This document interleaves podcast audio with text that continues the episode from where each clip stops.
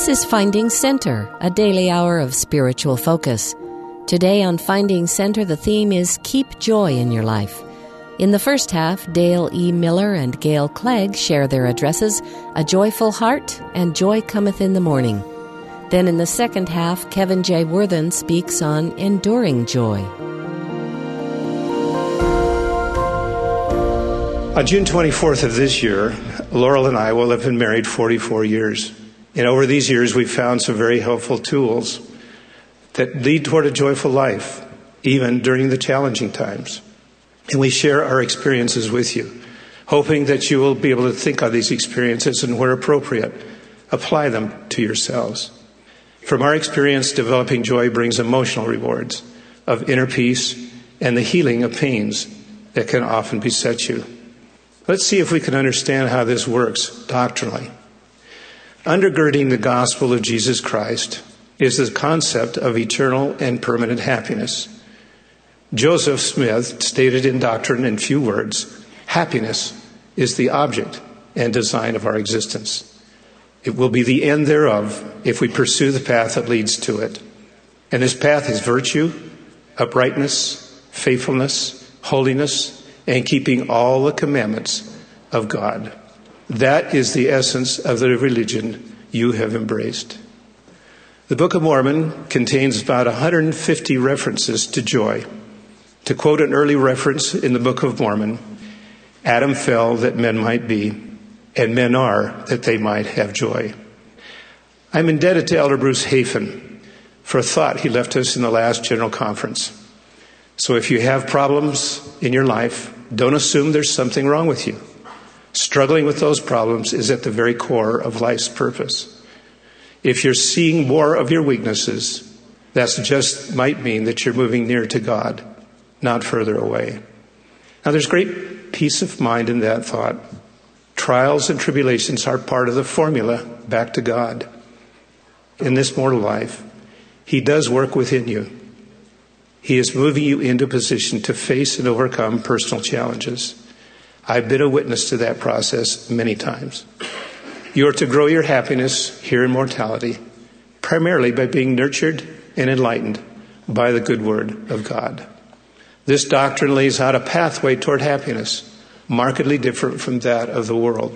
President David O. McKay, he clarifies a significant difference between our doctrine of happiness and of the world, and I quote, it is true that where wealth and friends and material success make it, happiness, the brighter when it's already shining within. But when it's not in the heart, all outward contributions are like paint and powder on the sallow cheek, the mere semblance of the thing desired. End of quote. So we're to look primarily within ourselves to build joy. True doctrines bring joyful hearts at an intensity unknown to the world. Alma the Younger may have conveyed it best. And oh, what joy and what marvelous light I did behold. Yea, my soul was filled with joy as exceeding as was my pain. That's quite an emotion. Alma holds out great hope to you. There is joy to be felt exceeding the greatest of pains. He also implies that you can build for yourself high pain thresholds through understanding the atonement. He describes how he was caught up in a great emotional pain, and I quote again I cried within my heart, O Jesus, thou Son of God, have mercy on me, who am in the gall of bitterness, and am encircled about by the everlasting chains of death. He sounds pretty hopeless, doesn't he? And he then goes on to say, And now behold, when I thought this, speaking of the teachings of Father Alma concerning the atonement of Christ, I could remember my pains no more. Yea, I was harrowed up by the memory of my sins no more. This is a very, very practical doctrine for you to lay hold of. Alma is telling you that the Savior's atonement holds full power to gain mercy, sufficient to completely cleanse the mind and the soul. What is profoundly crucial to you is to understand that this mercy holds sufficient power for you to achieve complete peace and healing. Many scriptural evidences demonstrate that the atonement gives healing to both body and soul. Think on the miracles performed by the Savior, wherein he healed physical infirmities and at the same time forgiving the repentant sinners, bringing peace to their soul. Of particular note is Alma's comment to Helaman his son. But behold, my limbs did receive their strength again, and I stood upon my feet, and did manifest unto the people that I had been born of God. Both body and soul were healed in his conversion. In our day, the Lord has entrusted with his power to heal by faith and by the power of the priesthood, to bring about this peace and healing. Time isn't sufficient today to name all the ingredients for building peace and healing to the soul. And certainly the power of the atonement, coupled with our true and complete conversion, is the greatest of those ingredients. Allow me to mention other patterns in your lives to build joy. These patterns have greatly helped Laurel and I in our journey through life together. You always have to keep humor as a significant part of your lives. Our family has grown up with humor. Home movies attest to the joyful times, particularly at family gatherings. These moments we treasure for when we're apart. We encourage you to keep humor in your memories as a part of dealing with the everyday vicissitudes of life. One caution don't ever use humor at the expense of someone else. I learned that early in life to my constant remorse. To tell a story quickly, my growing up years were in Southern California. My parents socially traveled with the then elite of Hollywood. While I had goodly parents, they took on the social customs of the world for a time. When I was about seven years of age, my father planned a birthday celebration for my mother. He invited the important people of Hollywood, particularly a number of the major stars of that day. My older brother and I came into the kitchen during preparations. We saw champagne poured in the glasses to toast my mother. I said to my brother, This is not right. When no one was looking, we poured the champagne down the sink and filled the glasses with vinegar. In my moment of self righteousness, I thought we needed to teach an object lesson. Besides, we thought it would be funny to watch everyone swallowing vinegar at the same time. Well, it was a big mistake. I hadn't considered that my older brother could run faster than I could. You may not know that there is occasional humor mixed into our work at church headquarters. The general authorities and officers are typically happy, optimistic people. And humor just sometimes shows up in unexpected ways. Let me recommend another ingredient to joy.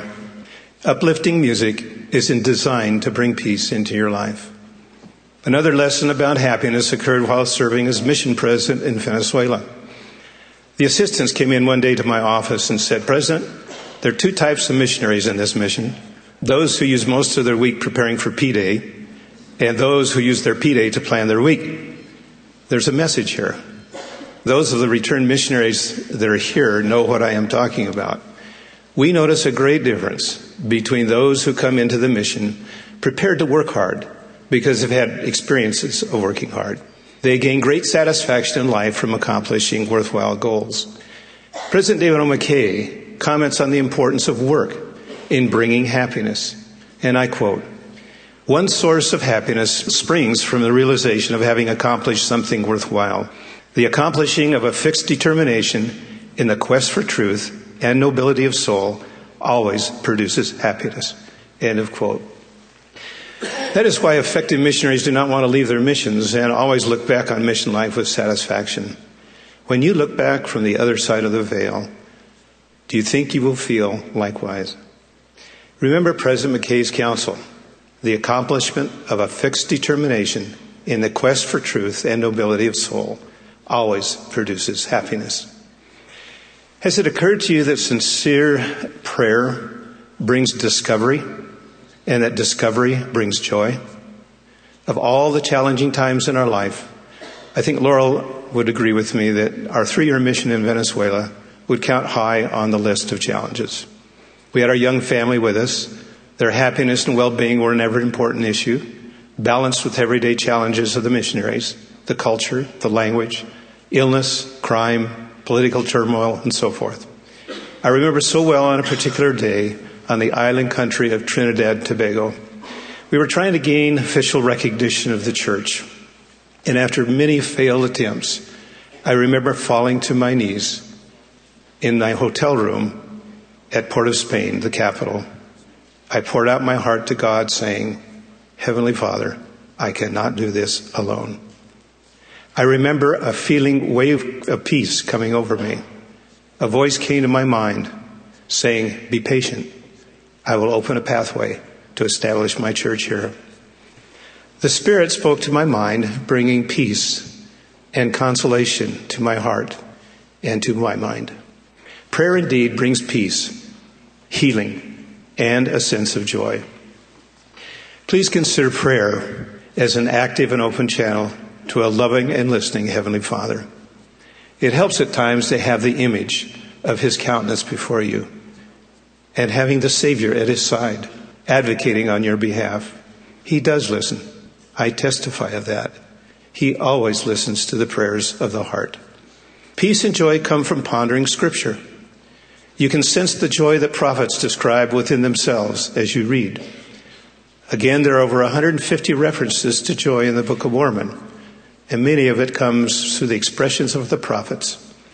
It is a marvelous thing to contemplate the joys coming to Joseph Smith as revelation after revelation poured upon him that came from heaven what joy he expressed in receiving visits from the Savior and the great prophets of old. Just one example in his life can give you a flavor.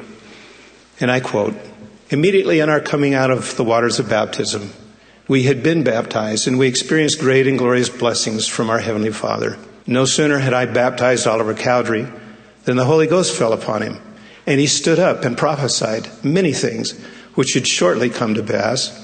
And again, as soon as I had been baptized by him, I also had the spirit of prophecy. When standing up, I prophesied concerning the rise of this church and many other things connected with the church and the generation of the children of men. We were filled with the Holy Ghost and rejoiced in the God of our salvation. End of quote. President Spencer W. Kimball also commented on the importance of the scriptures as a source of joy. If I find that when I get casual in my relationships with divinity, and when it seems that no divine ear is listening, I am far, far away. If I immerse myself in the scriptures, the distance narrows and the spirituality returns. I find myself loving more intensely those whom I must love with all my heart, mind, and strength. And loving them more, I find it easier to abide their counsel. End of quote. There's a great spiritual enrichment in pondering Scripture, not just reading, not just studying, but truly pondering. When you get it fixed right in your minds, your hearts begin to open up to feelings that bring lasting joy. It also stores up great knowledge, useful throughout the solving of everyday problems that vex you. They help keep a pure conduit to heaven, allowing joy to replace indecision and lack of direction. It is a discipline to learn early in life and insist on maintaining throughout. Now let's talk about love. What seems like such a short time ago, Laurel and I were sitting in your seats listening to similar speakers. We were engaged to be married and very much in love. Over the years, we've learned much more about love. We've been learning that being in love is a wonderfully blissful state. But eternal companionship is much, much more. The term being in love uses the word love as a noun. The other meaning of love is in its condition as an action verb. To love and be loved transcends being in love. Scripture is quite clear on that topic. If ye love me, keep my commandments. While you may love, have love toward the Savior, the feeling of love is not sufficient. You must demonstrate your love in a contractual way. It is the giving of that love that brings true and lasting joy. The same is true in marriage. Paul's counsel to the saints in the Ephesians underscores the principle. Husbands, love your wives, even as Christ also loved the church and gave himself for it. And here Paul makes an important analogy that he, the Savior, might present it to himself a glorious church, not having spot or wrinkle or any such thing but that it should be holy and without blemish. Loving others means helping them become better. Lasting joy comes from combining the being in love with the loving behavior. In the words of C.S. Lewis, love is distinct from being in love.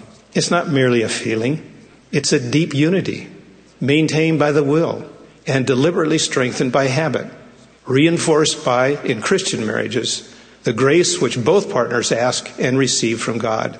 Being in love first moved them to promise fidelity. This quieter love enables them to keep that promise. It is on this love that the engine of marriage is run. Being in love was the explosion that started it. Love is both a noun and a verb in the celestial kingdom. The closing words of Savior in his intercessory prayer sum it up best. That the love wherewith thou hast loved me may be in them, and I in them.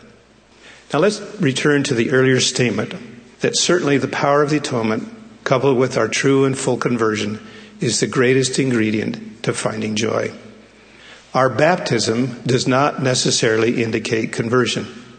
Having a testimony does not necessarily indicate conversion.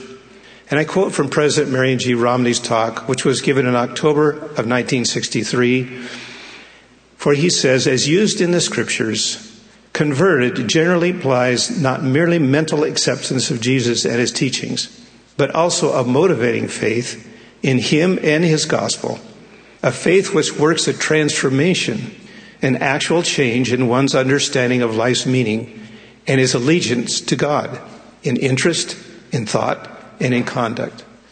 While conversion may be accomplished in stages, one is not really converted in the full sense of the term unless and until he is at heart a new person. Born again is the scriptural term. One who walks in a newness of life is converted. And President Romney continues Conversion is the fruit of or the reward for repentance and obedience his spirit is healed. Sometimes there is also a healing of the nervous system or of the mind, but always the remittance of sins, which attends divine forgiveness, heals the spirit. This accounts for the fact that in the scriptures, conversion and healing are repeatedly associated. Then President Romney quotes Doctrine and Covenants, section 112, verses 12 and 13. And after their temptations and much tribulation, behold, I, the Lord, will feel after them. And if they harden not their hearts and stiffen not their necks against me, they shall be converted, and I will heal them. He continues. Somebody recently asked how one could know when he is converted. And the answer is simple. He may be assured of it when, by the power of the Holy Ghost, his soul is healed. When this occurs, he will recognize it by the way he feels, for he will feel as the people of Benjamin felt when they received remission of sins. The record says, The Spirit of the Lord came upon them, and they were filled with joy, having received a remission of their sins, and having peace and conscience. And President Romney then concludes by saying, Getting people's spirits healed through conversion is the only way they can be healed. I know this is unpopular doctrine and a slow way to solve problems of men and nations. Nevertheless, I know and solemnly witness that there is no other means by which the sin sick soul of men can be healed or for a troubled world to find peace. End of quote. I add a humble second witness to the truths that President Romney teaches. True and full conversion is the only way to complete peace and healing in the soul.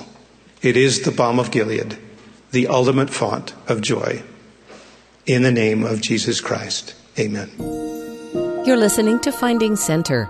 We've just heard from Dale E. Miller, and now we'll hear from Gail Clegg for her address, Joy Cometh in the Morning. Today, I would like to develop the topic of finding and teaching joy to our children.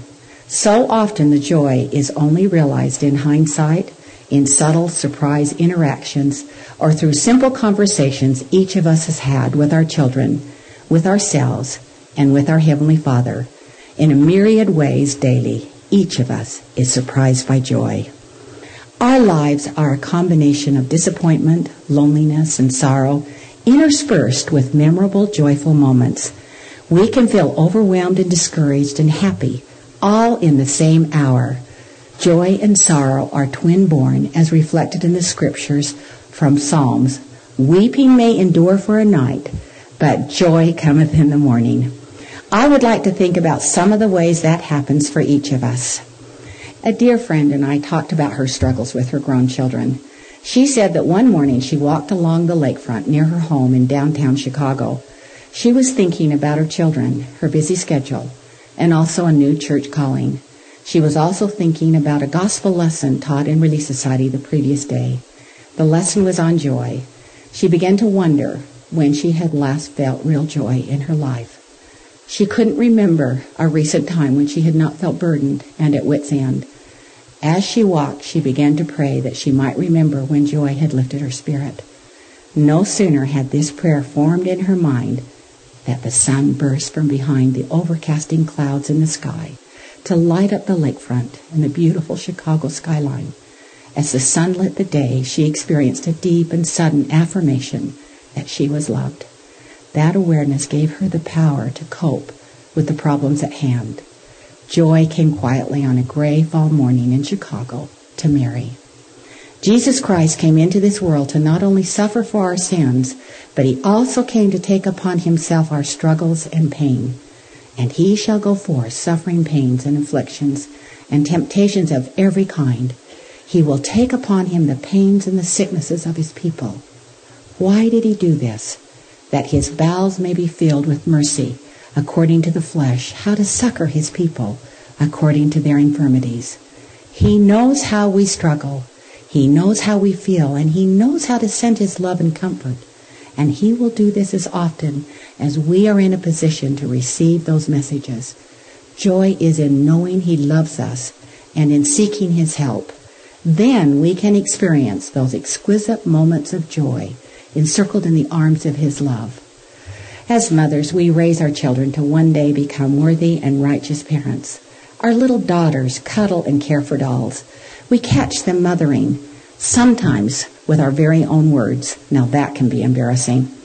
They can't wait to become mothers. I have four lovely daughters.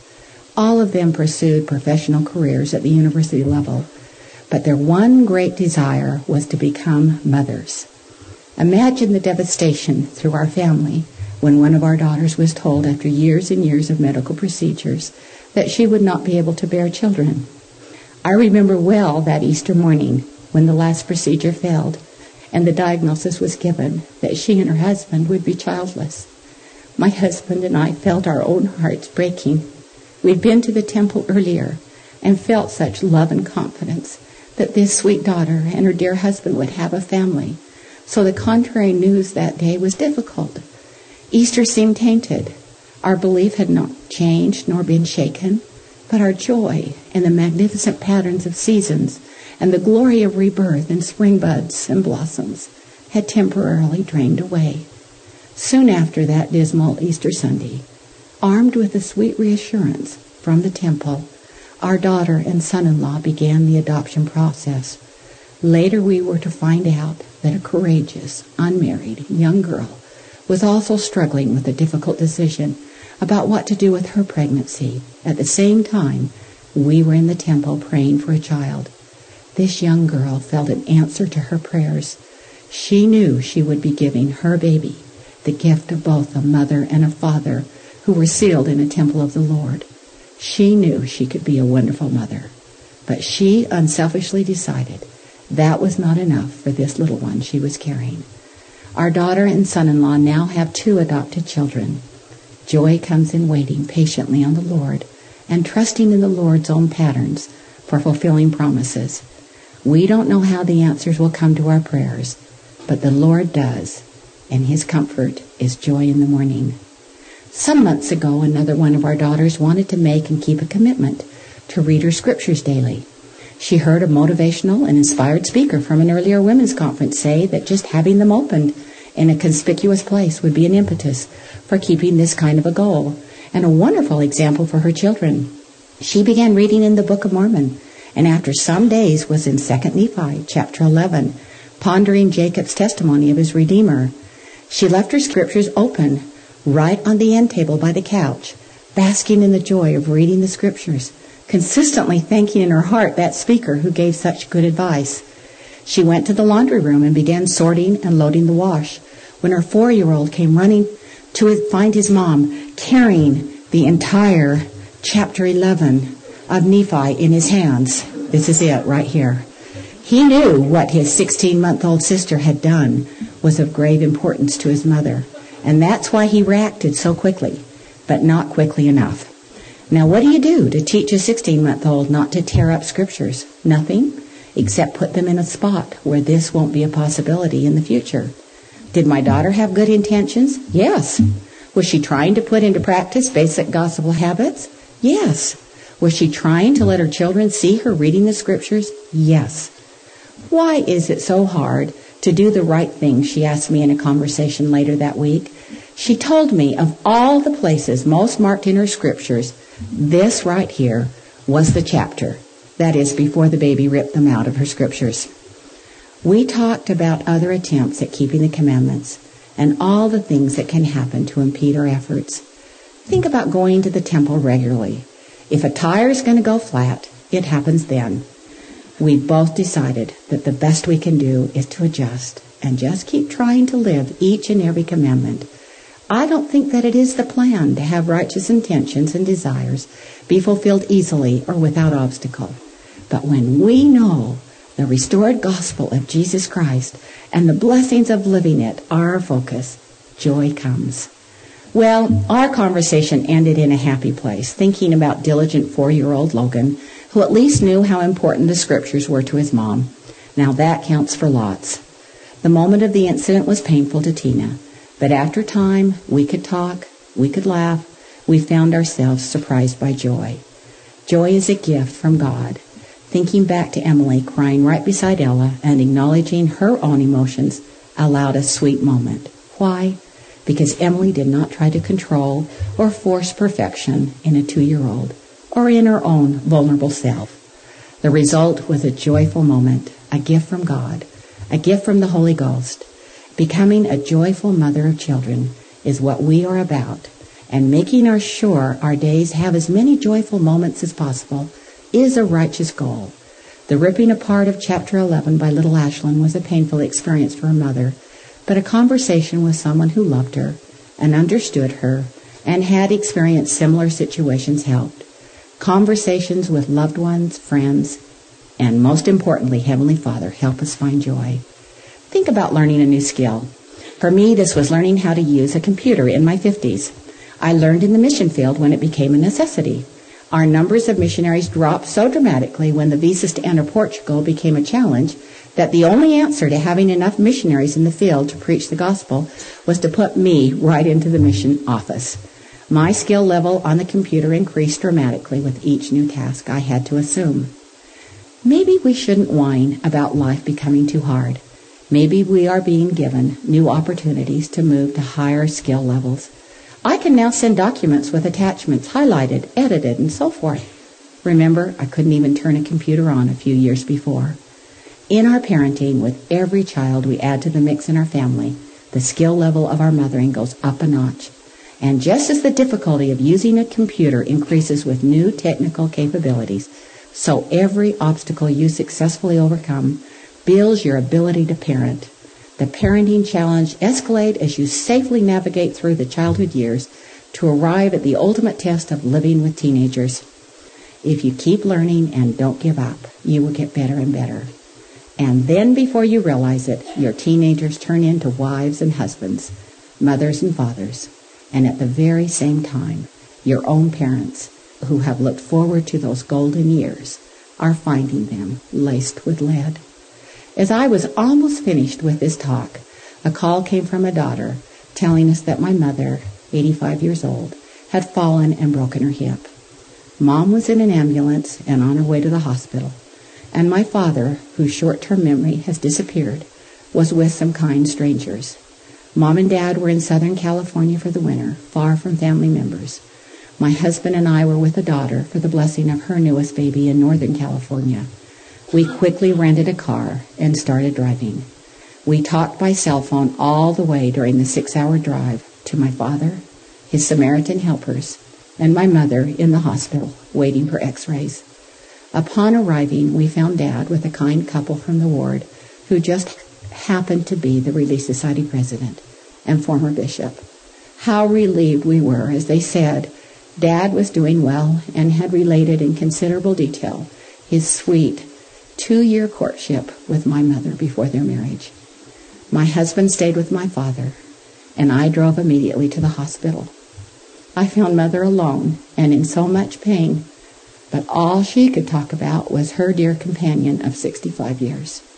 I spent my days and nights with my mother coordinating two surgeries, transfusions, and reactions to medicine.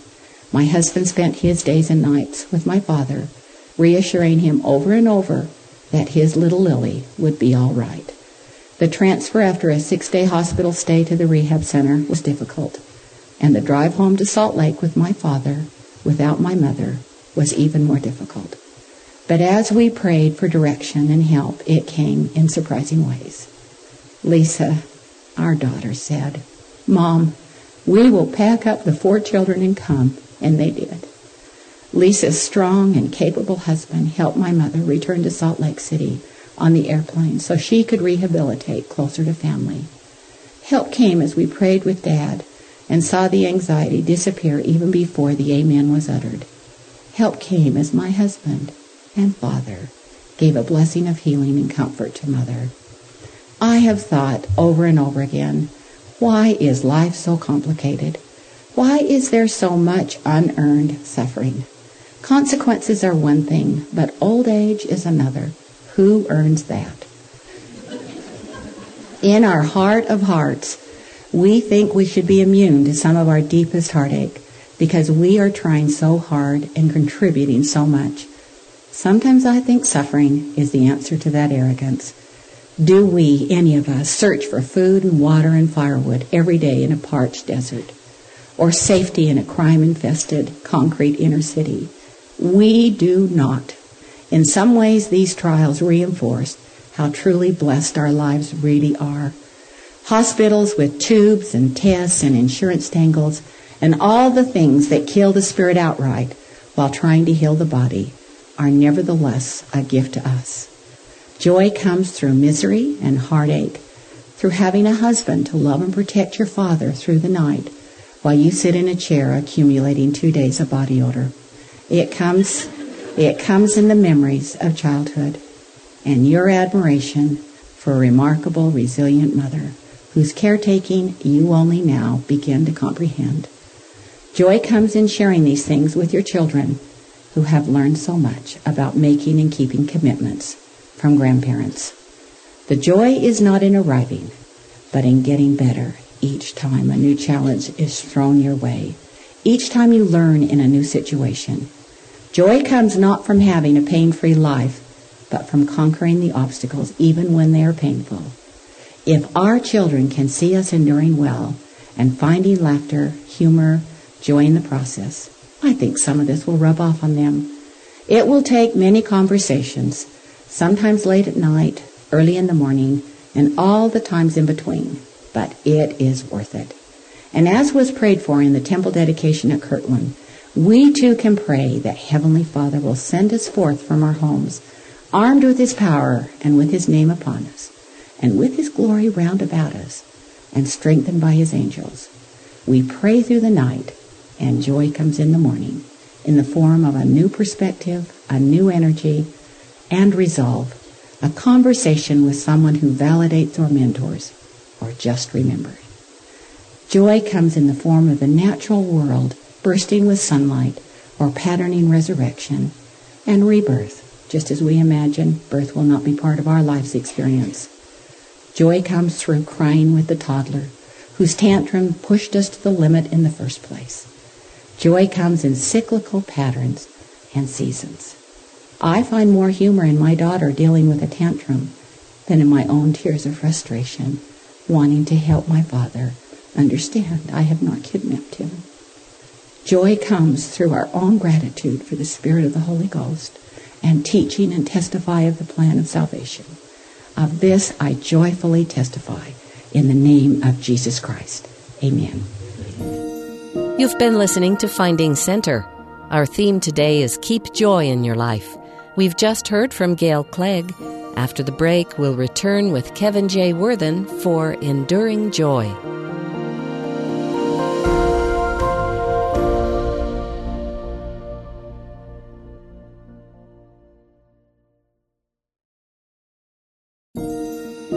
This is Finding Center, a daily hour of spiritual focus.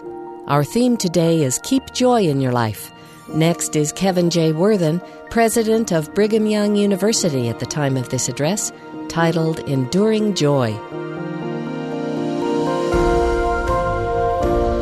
Now, during this last October General Conference, two members of the Quorum of the Twelve, Elder D. Todd Christofferson and Elder Neil L. Andersen, shared the exact same quote from a talk given by President Russell M. Nelson in the October 2016 General Conference when President Nelson was serving as president of the Quorum of the Twelve.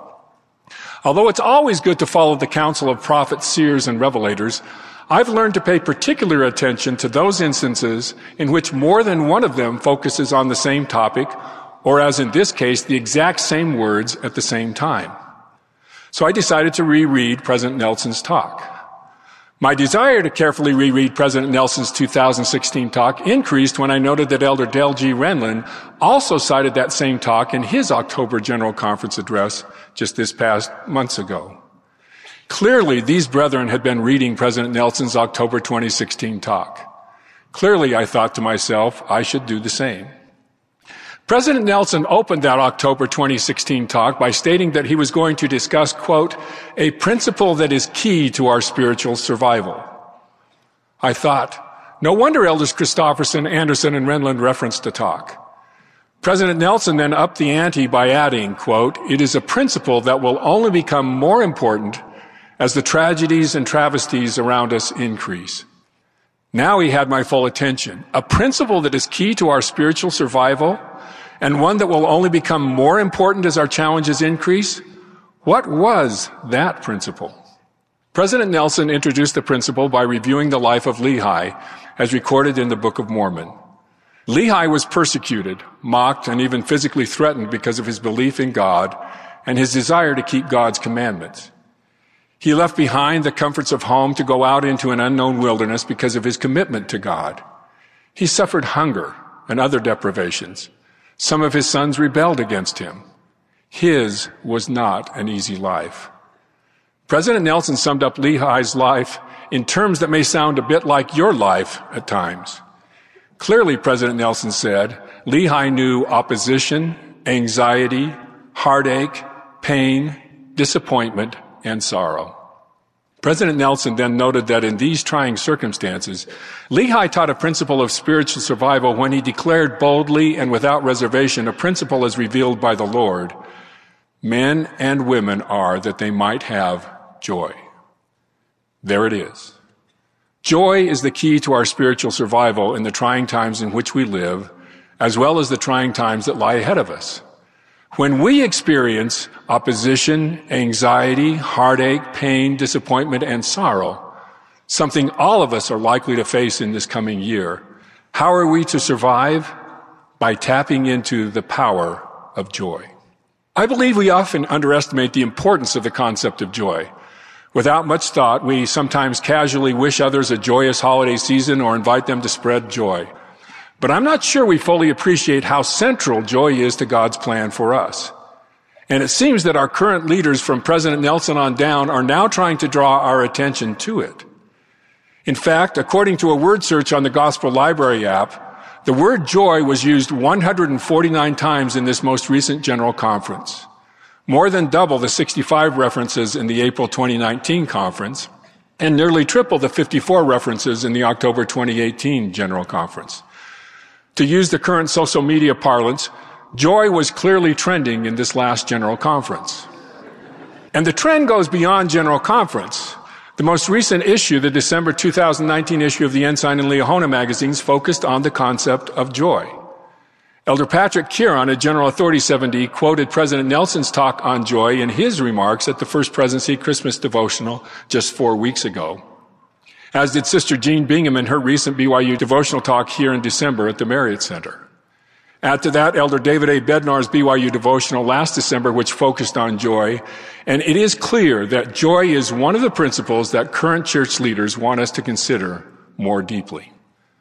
So my request for this coming year is that we focus more on joy, that we seek to understand it better and enjoy it more, that we come to view it not just as a mental or emotional concept or feeling of comfort, but as a principle of power, power to survive and thrive spiritually and otherwise, that we come to experience what President Nelson has called enduring joy. So we begin by asking, what is joy? That's not a simple question. In fact, it's a question which philosophers, psychologists, songwriters, theologians, and poets have explored and debated for millennia. Part of the difficulty is that language is a little imprecise and ultimately inadequate to capture the concept fully. For example, some distinguish happiness from joy, while in the scriptures and prophetic teachings those terms are sometimes used interchangeably. However, this much seems clear from Revelation. Joy is not merely a temporary emotion, but rather a more permanent and constant condition. As stated in the guide to the scriptures, joy is a condition of great happiness coming from righteous living. It is not some momentary sensation of rejoicing, but a condition, a state of being. King Benjamin described it this way. Consider on the blessed and happy state of those that keep the commandments of God. For behold, they are blessed in all things, both temporal and spiritual. And if they hold out faithful to the end, they are received into heaven, that thereby they may dwell with God in a state of never ending happiness. President Dallin H. Oaks explained it this way. Joy is the ultimate sensation of well-being. It comes from being complete and in harmony with our Creator and His eternal laws. The opposite of joy is misery. Misery is more than unhappiness, sorrow, or suffering. Misery is the ultimate state of disharmony with God and His laws. Joy and misery are eternal emotions whose ultimate extent we are not likely to experience in mortality. In this life, we have some mortal simulations which we call happiness or pleasure and unhappiness or pain. Notice three common elements in King Benjamin and Elder Oaks' descriptions. One, in its fullness, joy is a condition or state of being. It is a constant. Two, it comes from living in harmony with God's laws, from keeping His commandments. And three, we may not experience it fully in this life. Indeed, because of the limits of our mortal bodies and finite minds, we likely cannot even fully describe or understand this condition. As President Nelson noted, God, quote, offers an intensity, depth, and breadth of joy that defy human logic or mortal comprehension.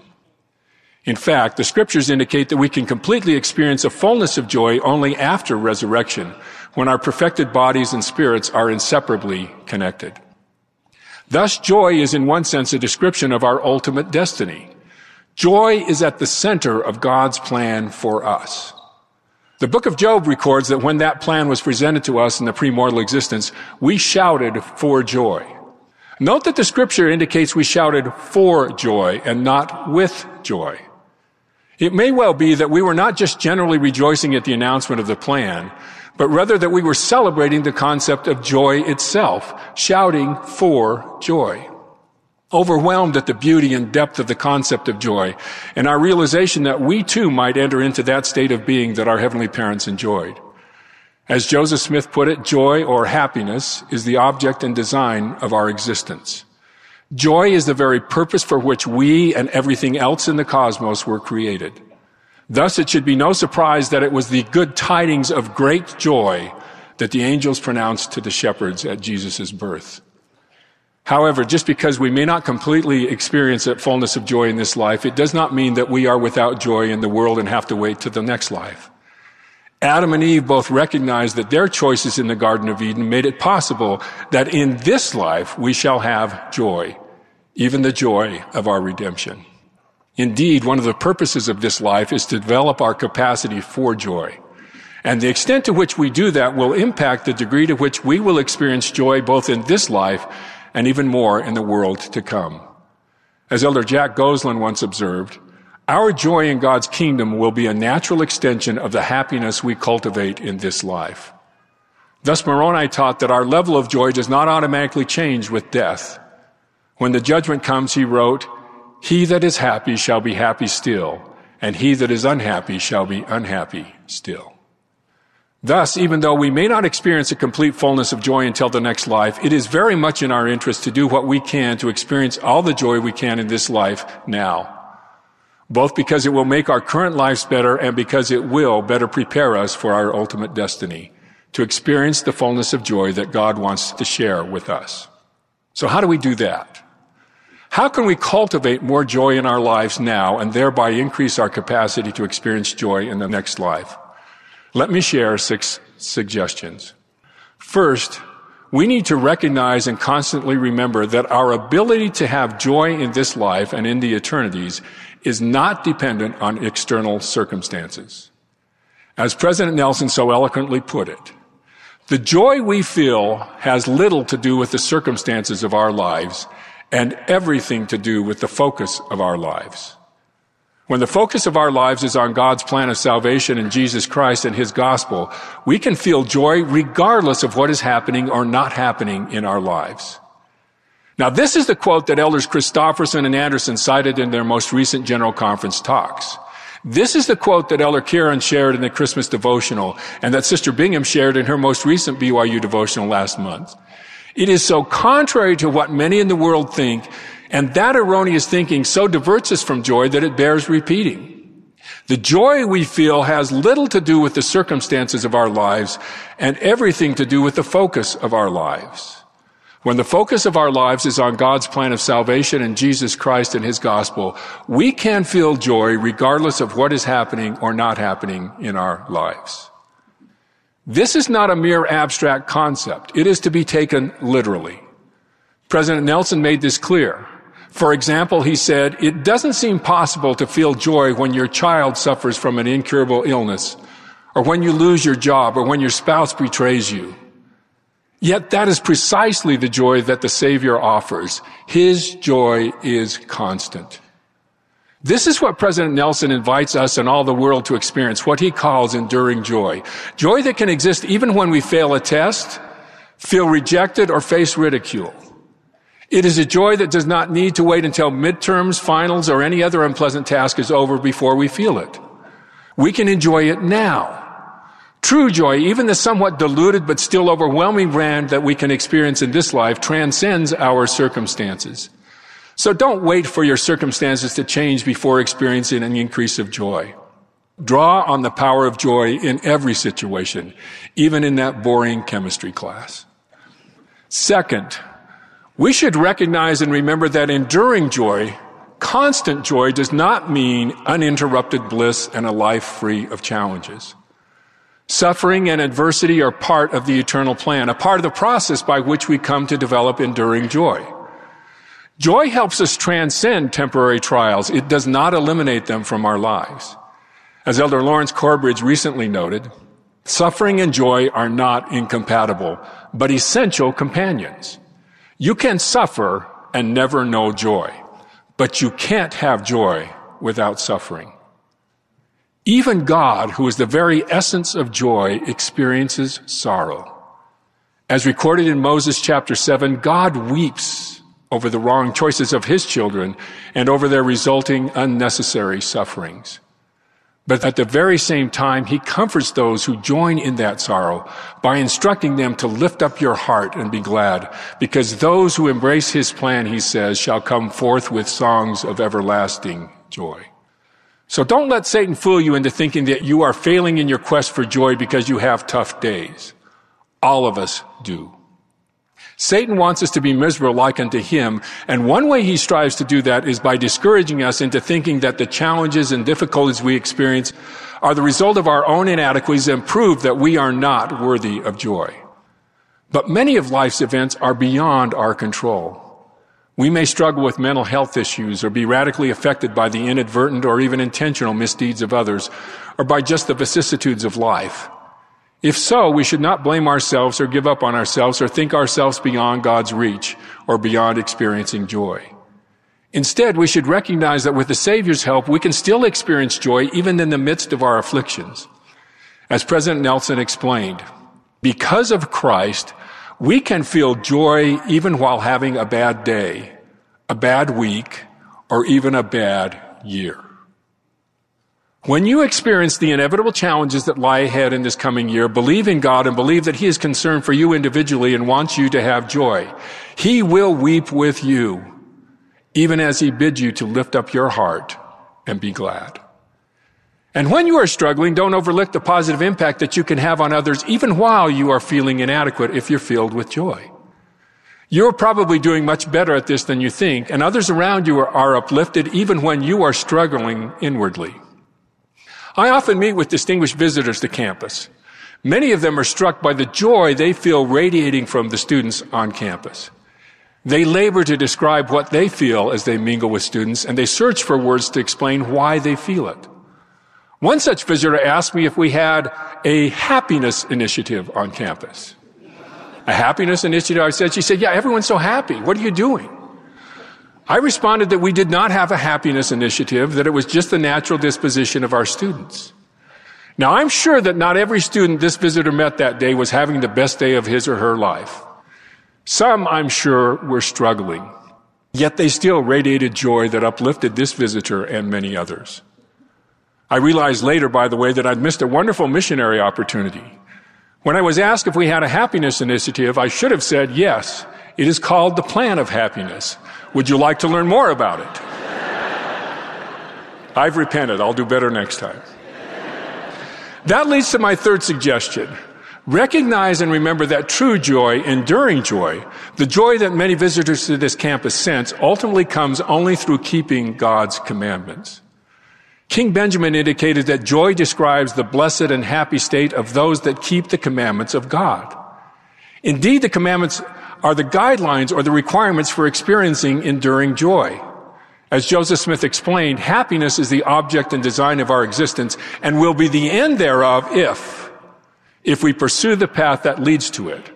And this path is virtue, uprightness, faithfulness, holiness, and keeping all the commandments of God. It is only when we live in accordance with celestial law that we are able to experience celestial joy. As the 88th section of the Doctrine and Covenants makes clear, for he who is not able to abide the law of a celestial kingdom cannot abide a celestial glory or celestial joy. And one of those commandments is to love our neighbors and to demonstrate that love through serving them, whether it be through formal ministering assignments or just simple deeds of kindness for a roommate or a stranger. Focusing on the well-being of others rather than ourselves increases our joy regardless of our external circumstances.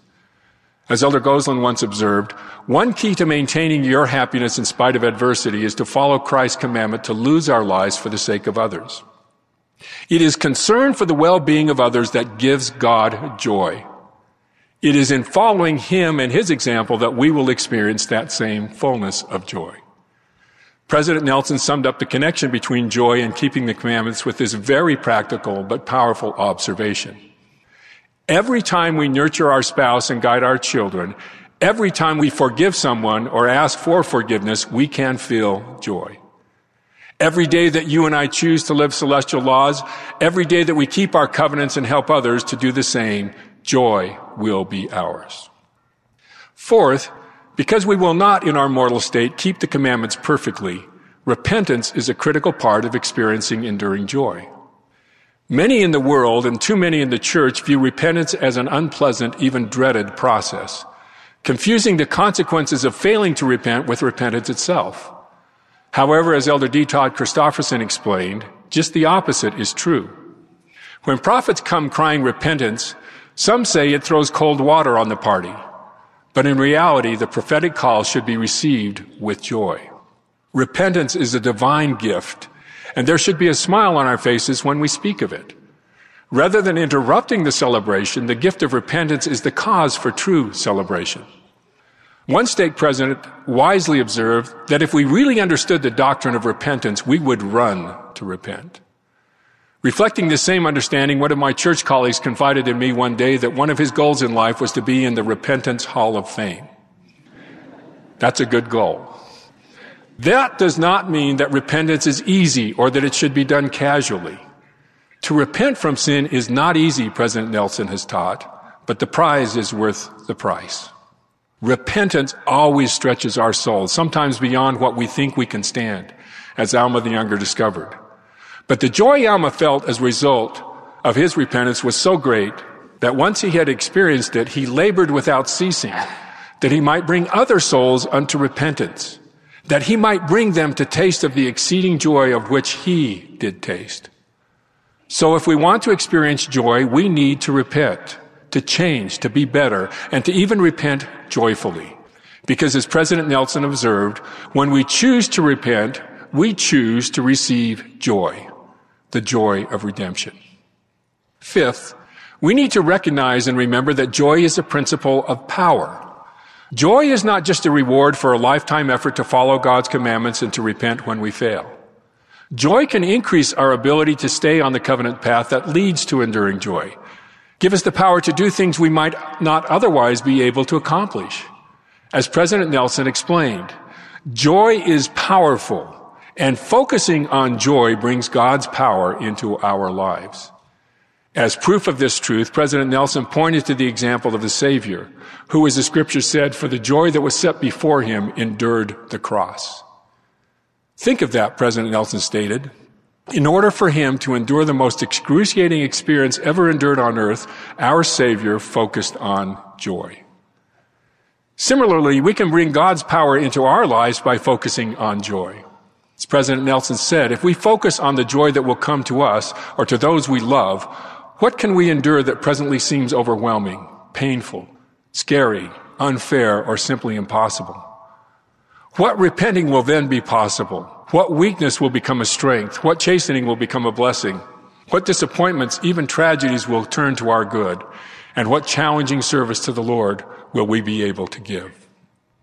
Sixth and finally, we need to recognize and constantly remember that all of this is possible only because of Jesus Christ. How can we claim joy? President Nelson asked in summing it up. We can start by looking unto Jesus in every thought. I bear my solemn witness that Christ lives, and because he lives, we can in the world to come and in this world experience the fullness of joy that is part of our eternal destiny if we so choose. And in this life, we can, through joy, survive and flourish spiritually. May we more fully experience the power of joy in this coming year is my prayer in the name of Jesus Christ. Amen. You've been listening to Finding Center Join us every weekday for an hour of inspiration and spiritual focus. Today's theme was Keep Joy in Your Life, with thoughts from Dale E. Miller, Gayle Clegg, and Kevin J. Worthen. Find links to the full text, audio, and video of these addresses at byuradio.org slash finding center. Finding Center is a production of BYU Broadcasting.